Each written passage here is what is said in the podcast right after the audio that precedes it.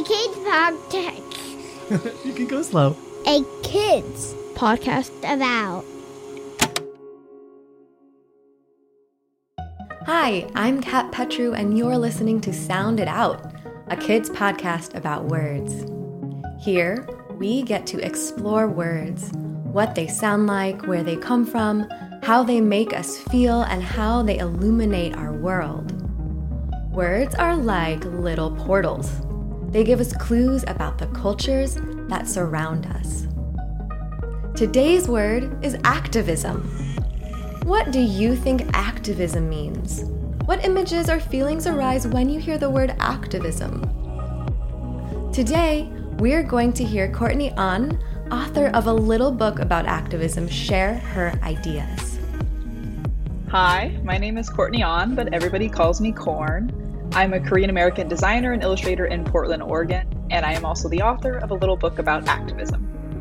To me, activism is a lot like problem solving in our communities, identifying when something isn't right, intentionally or unintentionally, and taking the necessary steps to fix it for everyone's benefit.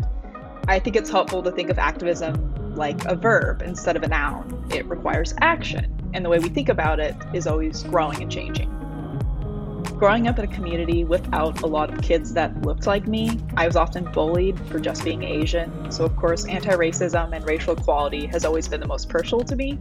But the great thing is that a need for equality connects so many other causes near to me environmental activism, gender equality, LGBTQIA plus equality, workers' rights, and much more. Can you relate to Courtney's experience in some way? What changes might you want to see in your community or in the world? Do you consider yourself an activist? You're never too young, small, or unimportant to have a voice and make a difference in your community. All it has ever taken is a single voice to start a movement, so why not you? What examples of activism do you see in your community? What do you think activism looks like? Activism can look like so many things. It can look like starting a petition in your school for gender neutral clothing policies. It can look like joining a program to clean up trash in your community. It can look like getting involved in marches and rallies in your city.